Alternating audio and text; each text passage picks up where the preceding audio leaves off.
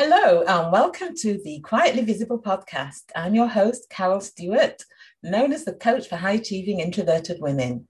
And this is the podcast for introverted women who are leaders to help you thrive as leaders and in life. And today I have got with me Michala Liavaag. And Michala is the Managing Director of Cybility Consulting Limited, and she is a freelance Chief Information Security Officer, Advisor and Information Governance and Security Consultant. With over 20 years of experience in IT, 9 of which were spent leading information governance and cybersecurity programs for complex, medium and large organisations. And Michala demystifies cybersecurity and helps organisations to build and maintain trust in the security of their services. So hello, Michala, and welcome. Hello, Carol. Thank you very much for that lovely introduction, and it's a real honour to be here. Thank you.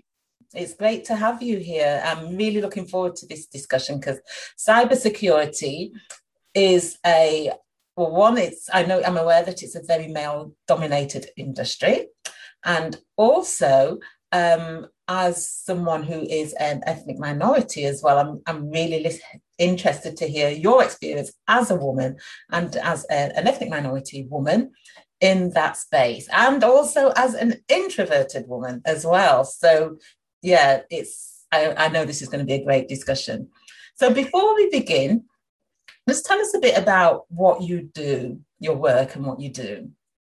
Fundamentally, I help organisations look at what sort of information they've got, where it is, who's got access to it, who should have access to it, can the people who need it access it when they need to, all those sorts of things. And helping make sure that where it's personal data, and it's not always about personal data, by the way, as I mentioned in just a moment, that's protected, because we as customers expect the organisations we give our information to look after it. And so it's about helping them to find the best ways of looking after it at a reasonable cost is the other thing, because unlimited budgets don't exist. But the attackers out there, you know, that they will only need to get it right once, and we as defenders have to try and get it right all the time. So that's really kind of what I do. So I go to organisations and help them with that.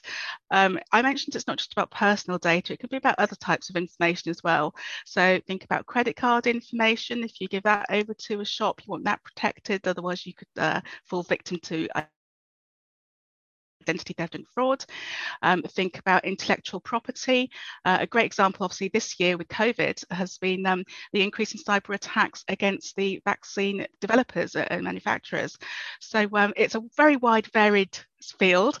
I absolutely love it. It's always changing. And it's just something that we all need to sort of be aware of in our day-to-day lives, because everyone's potentially a target. We all have information that people can make use of. Yeah, and it's really, it can be kind of scary in a way, the way that, you know, we've got so much personal data out there, organisations have our data out there, and how people can access it and get into it. And it's like, you know, sometimes I think, well, no matter how secure we make our systems, people always seem to find a way to get around them. Oh, it's funny you should say that, Carol, actually, because there's this lovely comic. It's a guy in a boxing ring, and in the one corner, you've got all these expensive computers and firewalls and wonderful gadgets to protect against security. And then in the other corner, you've got a guy called Dave with his secret weapon, human error. And, you know, as humans, we find ways of creatively getting around things if they're sort of slowing us down from doing the job. We just make mistakes. You know, we don't always design systems right first time. And so the thing I always say is that no matter how much money you throw at the problem, you're never going to be 100% secure. There's no such thing as 100% secure. Anyone who says so is lying. Mm-hmm. But what you can do is look at the risks to your organisation and put enough sort of measures in place to make it more difficult for somebody to make a mistake, so your insider threat, make it more difficult for external people to attack, and they'll move on to an easier target. Yeah. I know that's an awful thing to say, but that's the reality. You know, if you're not easy to target, then there's lots of people out there who are. So it's just about being a little bit better than your competition, really. Yeah, and I guess it was, you know, before we sort of had the internet and cyberspace, it was like that in the physical world, wasn't it? That, you know, people would always find a way to get into sort of the physical systems and attack and, you know, break into. And so the more you have to increase security in that way. So it just makes sense that it's the same within the cyber world, doesn't it?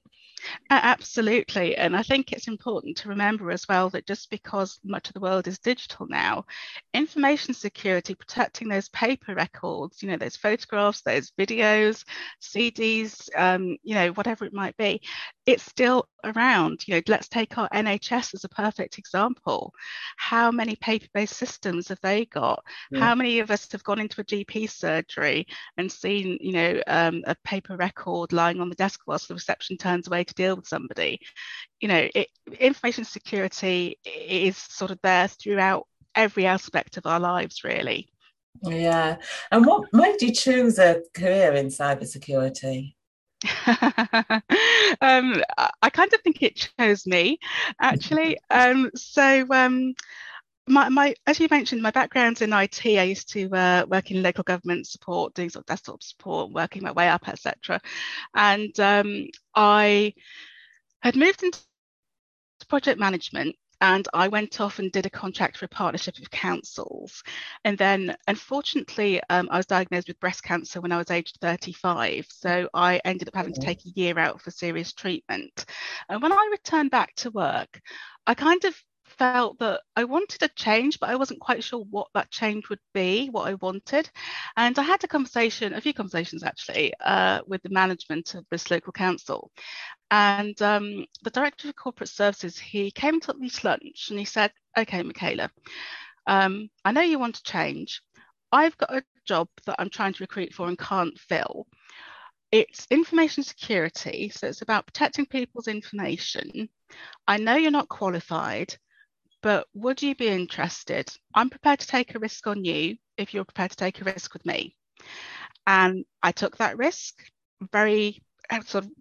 just threw myself in to learning everything I could on the internet, books, you know, and I loved it, absolutely loved it. And yeah, it's now 9.5 years later. I'm still here. Wow. And I think, you know, that says a lot, the fact that he said to you that they're prepared to take a risk in you. And how did that make you feel, knowing that somebody had such confidence in you? Yeah, actually, reflecting back, it does make me feel really good, actually, because I'm naturally a sort of workaholic and perfectionist. I suffer from perfectionism. I'm really very critical and hard on myself, and I'm very good at picking up the negatives and not the positives. So when things like that happen, it's really useful for me to have that kind of external validation to sort of reflect back to myself and say, "Michala, you know, you shouldn't be so hard on yourself, because look, this person believed in you. They thought you could do it, you know." So yeah, it makes me feel really good and lovely. And we're still in contact now. He's transformed my life by doing that. Yeah, and that can make a difference, can't? Such a difference, as you say, somebody just believing in you. Believing in someone and letting them know that you believe in them. Mm. Yeah. And so as a woman, an introverted woman and a Black woman, working in the industry, because you got to quite senior positions, what challenges did you face? Quite a few, actually. I've actually written about some of them in I've got a chapter, A Tale of Two Keyboards, in the book Rise of the Cyber Women, Volume 2, which is edited by a lady called Lisa Ventura. And I've written about some of the challenges there, so I'll just give you a couple of examples of them. So one of them, we always... you know, it's not just my industry, across the board, really. Equity of pay, it is an issue.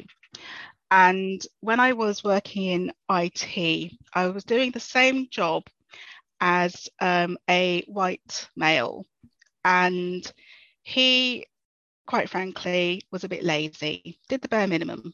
So I was doing quite a lot of the work, and I didn't really mind because I enjoyed it, until I found out on the grapevine, which ironically was actually a data breach because they shouldn't have been sharing this information, that this person was paid 20% more than I was. Wow. And that just made me feel awful. I just felt so worthless and devalued, and like, you know, here I am putting in all this effort for this organization and they just didn't value me. It's like, why is he so, you know, much better than I am? So again, as a naturally negative person who's so hard on herself, that just really, you know, sort of put me in not a great place. However, I sort of steeled myself, because one thing I will say, and I think I owe this to my dad actually, in terms of when I was brought up, he was a union rep at a bus company and has a very strong sense of fairness, which I say I still have as one of my values. And so I did approach the management about it, explained my case. I was prepared, thinking it was going to be a difficult fight. Nope. They just said yes straight away, almost as if they knew they were in the wrong. And I was just like, why the hell did I not do this sooner, you know? Yeah. So that's an example in terms of pay. There are, you know, countless examples where, you know, in a meeting you might be overspoken, or, you know, treated as if you're not there, or, oh, here's one. I hate this as a female. The one where, because I work in a technical field, okay, as you mentioned, it's mainly white male dominated. And so when I'm introduced by a colleague to somebody else who happens to be white male working in IT, and they say, you know, this is Michala, she's da-da-da-dum. By the way, she's technical. It's just... the fact that they're saying it highlights that implicit assumption that women in the field can't be and aren't technical, which is an absolute fallacy. Absolutely.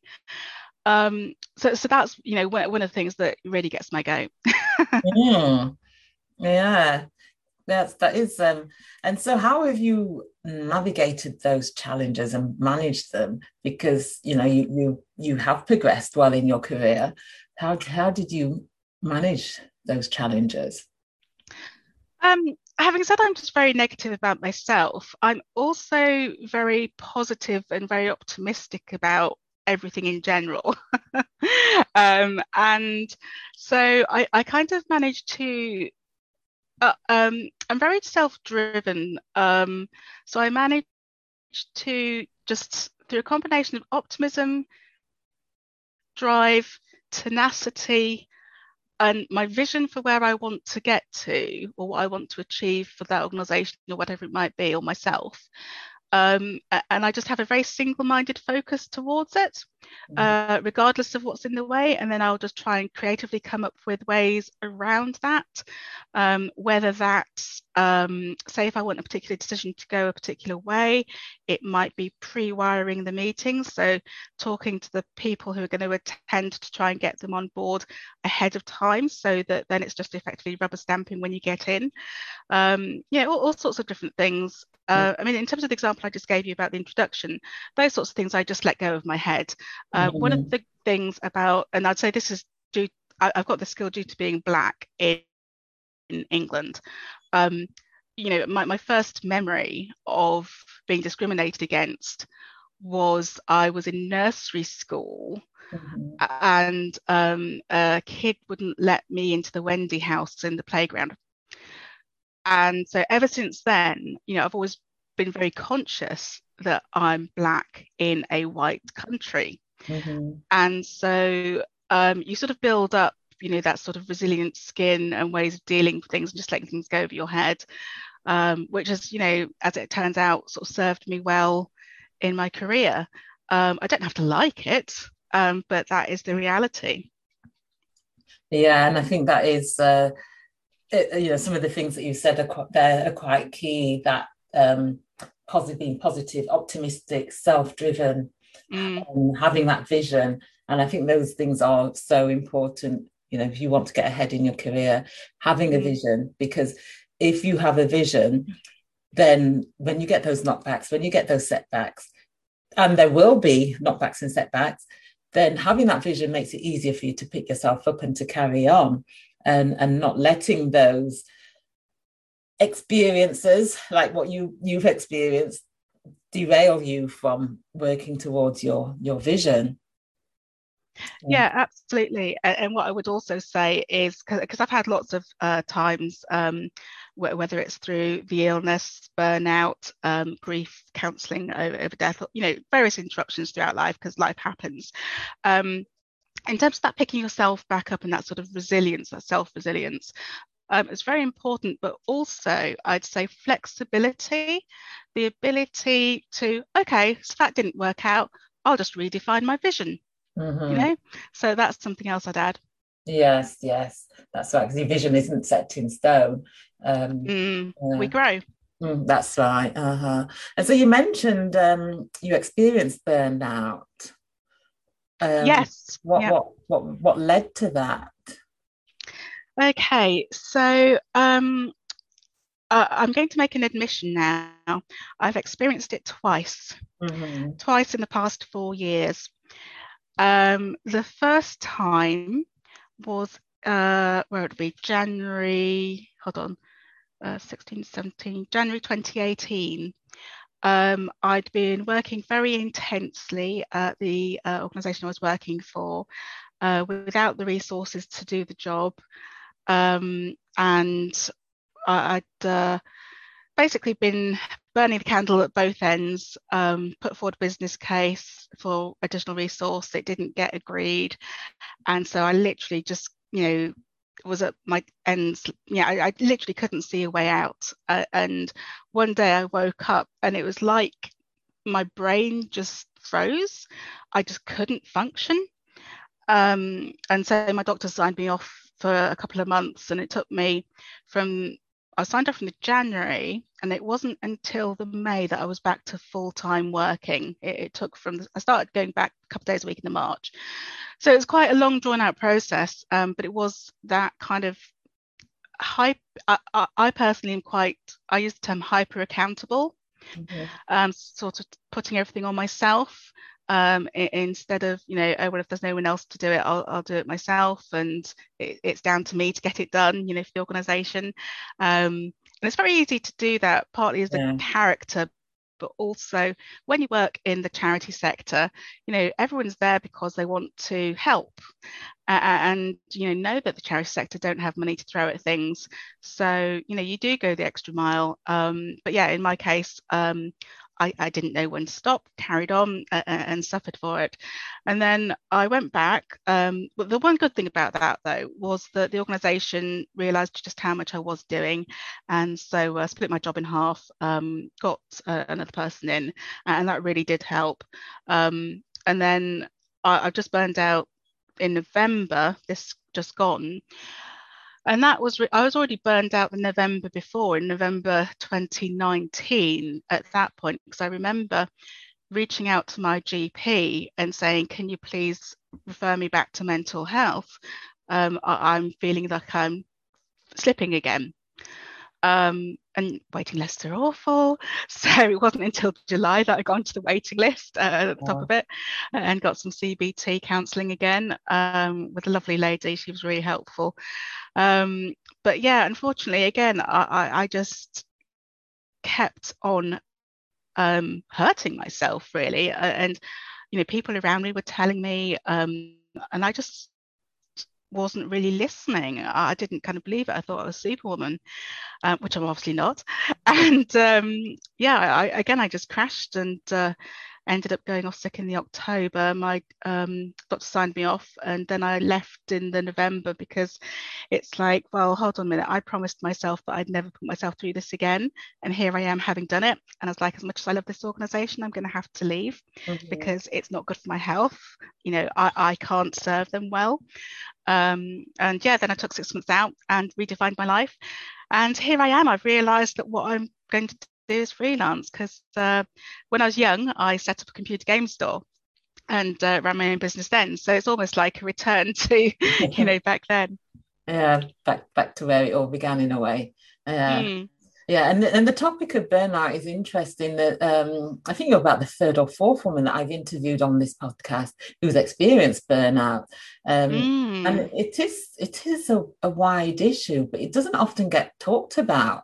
And I do think it's a topic that does need to be talked about, because it is real, and it's. I'm increasingly seeing people who are experiencing burnout.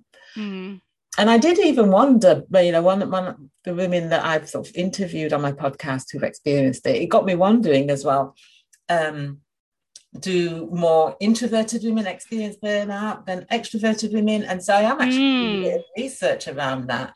And I came across a study that was done in China among nurses, and they identified that the introverts experienced it more increasingly than those who were not. You know, so it is something that, I mean, that was just one study, but it is something that I am going to do a bit more research around to see whether, you know, just do a bit more research around burnout, because I'm increasingly coming across women who are experiencing burnout. And I do think that organisations do need to be aware of this and think about how they manage it as well. Yeah, because when you were saying, I immediately started thinking of this exact same thing. I wonder if us as introverts, you know, are more prone to, you know, burnout. And I think because I say the world, but certainly, you know, the Western world and corporate life is so geared to extroverts, it means that as introverts, just our existence on a daily basis means that we're having to sort of give so much energy of ourselves anyway, that I think it is not surprising that study's found that. I'll be fascinated to see your next book on this then. Thank you for that, Michala. Yes, maybe that might be my book. Yeah, and so in terms of how the cybersecurity profession can be more inclusive, particularly sort of here in the West, the UK, very much white, male dominated, what can the industry do to be more inclusive? Okay, there's quite a lot that can be done. One of the things is that I'm pleased to see starting happening is that some of the professional industry bodies can, you know, set up those diversity and inclusion committees, get the right people on there, and start to seriously look at, you know, what tools they could create to help support organisations who want to increase the diversity. So that's one thing. I think that it would be great to see more diversity on the boards of organisations in terms of like non-executive directors and trustees, because that, I mean, the lack of diversity at that level doesn't really support people doing it below in terms of, I always think, you know, be the change you want to see. And when we look at that, it's not there. So I've actually recently joined an organisation that's looking at exactly how can we get more ethnic minorities onto boards of companies to try and bring in that diversity of thought as well. And also, I think companies mustn't assume that just because I'm Black and a woman, and I happen to be technically disabled as well because of their cancer diagnosis, that that means I'm suddenly an expert on how to actually deliver, you know, diversity and inclusion in an organisation, because it doesn't, you know, there are other people better qualified than me for that. You see that often, don't we? Because somebody's black, okay, they can be the one that delivers, or because it's a woman, they can be the one that, even though that may not necessarily be their area of expertise. Absolutely. And, you know, what I can do is be a stakeholder and share my lived experience about, you know, where it's been difficult and how I think people could, you know, better support me in terms of organisations. And I think, you know, the job descriptions, for example, being more mindful about the wording of those and, you know, proactively sort of saying, you know, we welcome applications from ethnic minorities and other protected characteristics. I mean, that's probably a whole other podcast in its own, Carol. And maybe I'll have to invite back. Can I just mention one other challenge as well that I've really had throughout my career? And that's, again, being black and female. As somebody who, again, introverted, you know, it's difficult to assert yourself and assert your right to be assertive. So when I do, I'm immediately seen as an aggressive black woman. Oh. And, you know, that whole trope. And it just drives me nuts. And it's kind of one of those things like, well, I can either go back to just keeping my mouth shut, or, you know, I'm perceived in that way. It depends on who the audience is, obviously, but it can be quite difficult, that one. Yeah, and that is something that I hear time and time again. Black people being told, oh, you know, you're being aggressive, when they're asserting themselves, or being labelled as the angry black woman. And, you know, sometimes, and I remember once speaking to a woman who she'd been sort of, I think she'd been a Chief Operating Officer. She'd been in a very senior position in an organisation, and she was having a lot of problems because she was told that she was aggressive, and things that the relationship with her employees had just completely broken down. And she was an African woman, and you know, I think sometimes they, you know, people, organisations may not necessarily understand the different nuances of different cultures. Absolutely, yes. And then misunderstand or misinterpret certain cultural expressions as being aggressive or being, when they're not. And there's that, I agree completely. Understanding. But yeah, I hear that time and time again. Oh, you're too aggressive. Not being aggressive, being assertive, or asserting themselves. Whereas, you know, a white counterpart may have spoken up about a particular issue, and they're being seen, oh, they're confident and assertive. Yes. That is a bugbear. It is. Yeah. And so, what advice would you give to someone from an ethnic minority background entering the profession? So entering cybersecurity profession specifically. So I think the first thing I'd say, if they're completely new to it, is there's a book that I recommend. Is it okay to mention the name of it? Please, yes. So it's called Confident Cybersecurity: How to Get Started in Cybersecurity and Future-Proof Your Career. It's by the wonderful Jessica Barker, and it's a really easy, accessible read that sort of explains about, you know, what the field is, the different types of careers that are in it, because it's much more than... one of the things our industry suffers from as well, apart from, you know, being male, white-dominated, is... that there's certain roles that are seen as being like the rock stars of cybersecurity, and that's the penetration testers. Penetration testers are effectively people who are pretending to be hackers. They come and attack the organisation in the same way an attacker would, to highlight where the organisation's weak, so that you can then go and do something about it. And, you know, everyone sees those as the rock stars, but there's so many other roles available that are really valuable and really needed. And the thing I like about her book is that she talks about those and then explains, you know, the next sort of steps you can take. So that's my first piece of advice.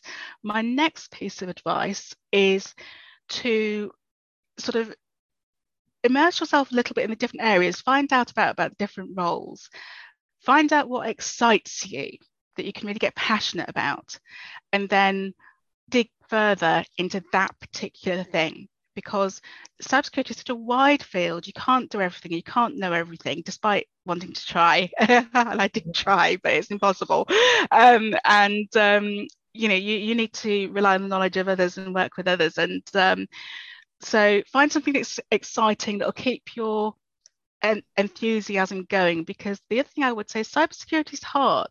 You do need to be resilient to work in this field. And if you know you're not, then I'd actually recommend staying away. But if you are, then you can have a wonderful career, especially if you get bored easily, because it's always so much variety. Mm-hmm. And then the third piece of advice I'd give is find a mentor. Once you've figured out, you know, what that piece is that excites you, find somebody who works in that space, reach out to them and have a conversation with them about their career, how they've gone, and, you know, ask them, would they be willing to mentor you? There's lots of us in the profession who do mentoring, both informally and formally. I'm a mentor on the Global Cybersecurity Hub. I can send you a URL afterwards. And there's like the Women in Cybersecurity Association as well. They've got mentoring schemes. So there's lots of support out there. You just need to know where to find it. And I'm always happy to have a chat with somebody if they're interested in the field to talk about, you know, what their journey might look like. Oh, great. Thank you for that. And that's right. I'll also, the book that you mentioned, pass on to my nephew, because my nephew, he's at university studying cybersecurity, and brilliant. He's been applying for like a year's internship, work placement is before he does his final year, and yeah. He's got lots of interviews, but he's not actually got through, so I'll recommend that book to him. Okay. I mean, tell you what, if you want to pass on my details, mm-hmm. I'm happy to have a chat with him about that, because maybe it's his interview technique.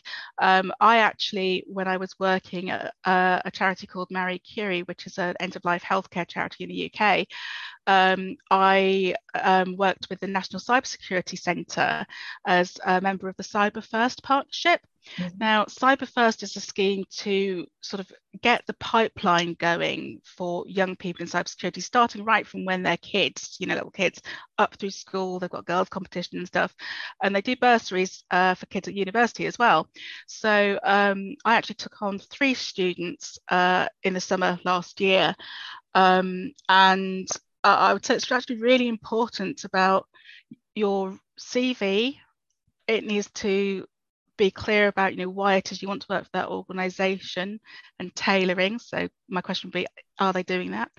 The enthusiasm needs to come through. And I have to say, each of the students I had were wonderful. I'd have given each of them a job if I'd had the money. So please do share my details, and I'll see if I can help them. Oh, thank you for that. No, that'd be great. Thank you. I'll make that introduction. So what advice would you give your younger self, the Michala that is starting out in a world of cybersecurity, who introverted, black? What would you say to her? Knowing what you know now, what would you say to her? Love yourself. Mm-hmm. Yes. The way you are. Yeah. Yeah, that is so important. Yeah. Oh, thank you for that. And so if listeners want to find out more about you and your work, where's the best place to go? You can find me everywhere. I'm on Twitter as IG Imp. I'm on LinkedIn. But if you do try and contact me on LinkedIn, please do personalise the invite. I get so many that if it's not personalised explaining why we should connect, I just ignore them. So please do that. I'm also on... actually, I think Twitter and LinkedIn are probably the best ones for this particular example, actually, this audience. Mm-hmm, yeah. And the name of the book that you mentioned that you'd done a chapter in, you wrote a chapter in, what was that called again? Oh yes, that's The Rise of the Cyber Women, Volume 2, and that's compiled by Lisa Ventura. Great, thank you for that. So listeners, do check out the book. Do check out Michala on social media, follow her and connect with her, and do check out the book. And maybe we will see more women rising in cybersecurity. So thank you. That'd be amazing. Thank you very much, Michala. It's been great having you on and been a wonderful discussion. Thank you so much for having me. I've really enjoyed it. Thank you. So thank you for listening. And as I said, do check out Michala, check out The Rise of the Cyber Women. And if you're not part of my high achieving introverted women community, then join my high achieving introverted women group on Facebook. And if you are a senior leader, join the High Achieving Introverted Senior Women LinkedIn group. And if you want to increase your confidence, influence and impact, then go to my website, aboundingsolutions.com, and there is a assessment that you can do on there, free assessment that you can do in there, which will give you some ideas about areas that you can focus on. And so until the next time, bye.